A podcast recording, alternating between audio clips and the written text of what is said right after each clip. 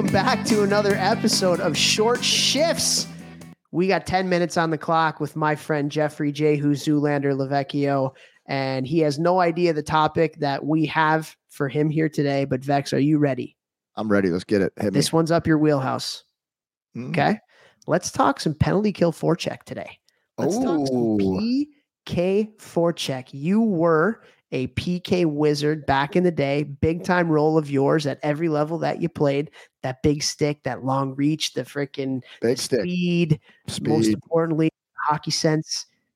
Here we go, with the last, you know what though? Actually, with penalty killing, I, I was I did th- outthink power play players on penalty kill though. So There I you go. Did. There I you did. go. So what's the question?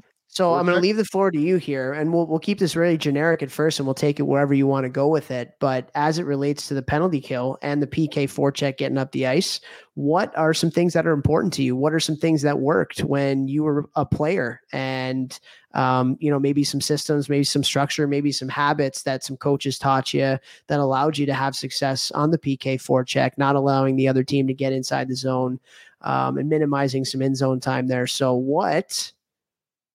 Is big for you on the PK four check?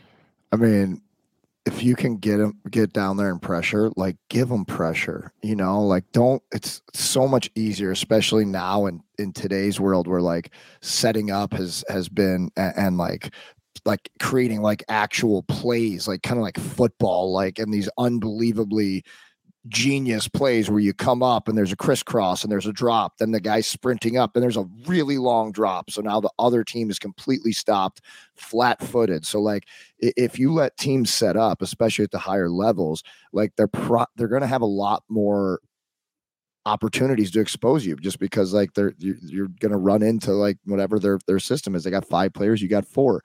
So I think if you can get out of the gate hot and get pressure and try to get to them before they get behind the net to set up, that's huge. I think it's massive. And if you can get, you know, all four guys up, something I think like a lot of teams that are way easier to penalty kill or like if you're on the power play, because um, I played power play in Europe. I didn't play in pro, but I didn't play power play in the AHL. I had 15 one year, not a big deal, all even strength and shorties. But anyways, that's neither here nor there. Uh, I think that when all four players get up together, like all as far up as we can, and close that gap, it's so much harder when the penalty killers are together on that forecheck versus when it's like one guy and then there's space because when there's a bunch of space you're creating those east west lanes to make a bunch of passes and when power play goes east west on you you're hooped because then everybody's shifting over then you create even more lanes. Um, so i think first guy if you can get up and go get out of the gate and chase them down as much as you can try and cause as much havoc as you can and the other three guys whatever you're running whether it's you know like a one one two or a, a- one three or like whatever whatever you're running like get up there and close that gap as much as you can because then you're also moving back with speed versus standing still. I was really good on the PK forecheck as f1 but honestly Why? str- Why why were you so good as F one? Stick pressure, speed, relentlessness. I wouldn't curl. I would stop and start. Like if you know a guy like kind of shimmied me, like a lot of guys would take like a big loop, you know, especially when they're younger. Like I would hit the brakes because I was fast, and I would just take off like a bat out of hell and sprint back. Also, if you get beat, sprint back through the middle of the ice. Don't chase the guy if he's wide. Sprint back to the middle because he's not going to score from the boards if he gets in the zone. But as he gets in the zone, it's their job to tack the middle of the ice because you're going to be closer to the net, which means you have a higher uh, percentage of scoring. So sprint back through the middle, and like if you're on the left side of the ice, you want to sprint back to the to the post that's closest to you through the middle of the ice because that's where they're going to be going. Um, so that's really important. Stick pressure, speed, and uh, but I sucked as a second guy. I, I would get flat footed too much. Um, you know, maybe I wasn't a great backwards skater. I don't know. But the first, I, so I would just always go F1. Like, no, no, no. no, Whoever no, you were out there with, You chill. Hey, hey, well, everybody just there. knew. I'm going. Everybody just knew. Vechs, go. Vechs, just go F1. All right. one Just thing, yeah, one thing we would teach our guys is is just to count. You know, count how many guys are going back into into the zone on uh, on an icing, and if they were bringing all five guys back, all four guys on the PK are getting right up and gapped up and, and coming back with speed. Now, if Right. they're stretching a guy or if they're stretching two guys, then you have to be a little bit more cognizant of leaving a couple guys or one guy back a little bit so you're not giving up a breakaway pass. But just a kind of a rule of thumb is just, hey, like let's let's count how many people are in front of us. And if all five of them are in front of us, then let's all gap up together and come back with speed. And so we're not flat footed at uh, at the blue line. I think that's a really good rule of thumb. Yeah, that always used to hoop me uh, if I was second guy, the the flat footed thing. So as I got older and older, you know, then like the further I realized, the further I gap up, I can move back faster with Yeah. them, kind of matching their speed. Um, so that that's really important. So so as that second guy, the second F two, usually you're going to be on the outside, or you're going to be on the outside and then cutting across as one forechecker pushes them this way. They're going to move the puck back and go across you're going to be going the other way. But basically, the big thing is like keep your feet moving. If you get flat footed on the on the PK, you're gonna get burned. And uh, And stick just- and stick and skate always back through the middle when the puck goes away from you. Always. Always. Because what you First see, move, first move, stick. yeah. You can be. It's not turn and skate. I would always go stick, lead, and then skate with the stick in front of me because I can't tell you, and you know how many times guys had just hit your stick with a pass because you weren't there, and then you just quickly flip your stick around, you know, and you break up a pass. Yeah, yeah, for sure. I always felt when I got into youth hockey and even like when I was a college coach watching youth hockey, there were so many times where like F1 was aggressive and then F2 would kind of be in no man's land. And there would always be, because there was so much space in between F1 and F2, mm. that F1 would go, they'd make one pass from the middle to the side, and then it was just cross ice.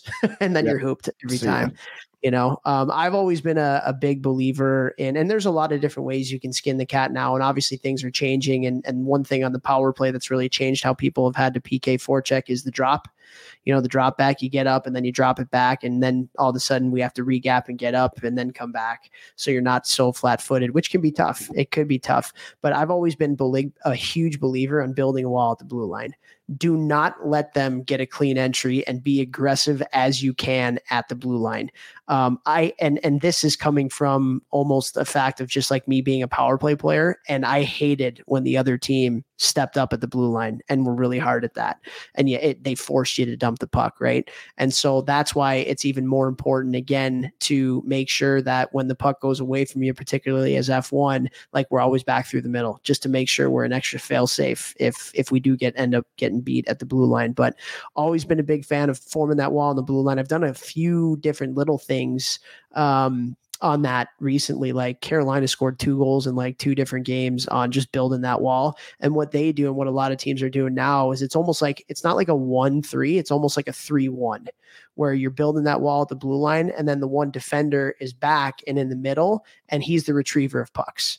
He's the retriever of pucks. So if you're doing your job with the first three guys and you're forcing the other team to dump the puck in, now that person is cheating on that dump.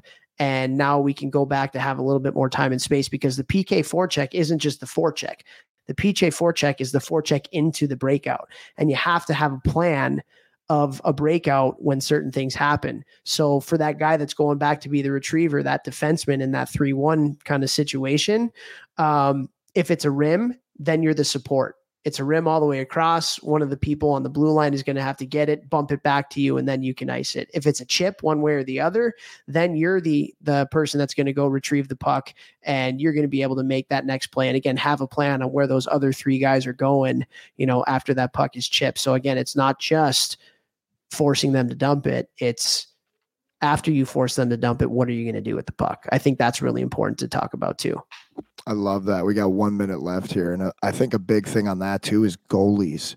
Talk to the guys as they're coming back. If they Yep. dump it in, goalies, you are the player's eyes. That D man or whoever is back there is skating back. He know he knows he has a ton of pressure.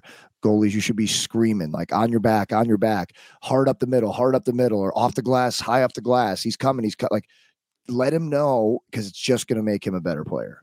Yeah, yeah, absolutely. And and I think one of the things to to talk about is we only have about 30 seconds here left is there's a lot of different ways to skin the cat. One three, one one two. Um, what teams are doing a lot now is they're doing like a box. It's almost like a two two because what you're seeing on the power play breakout as they get it, you need one player um, that's going to take the speed and one player that's going to take the kick out, right? So the one guy's coming up hard. They got another guy that's kind of standing at the blue line. Who's taking the guy that's going hard? Who's taking the guy that's at the blue line? But habits, man, habits are really, really important as we're going through this. There we go. We are done. Share the show.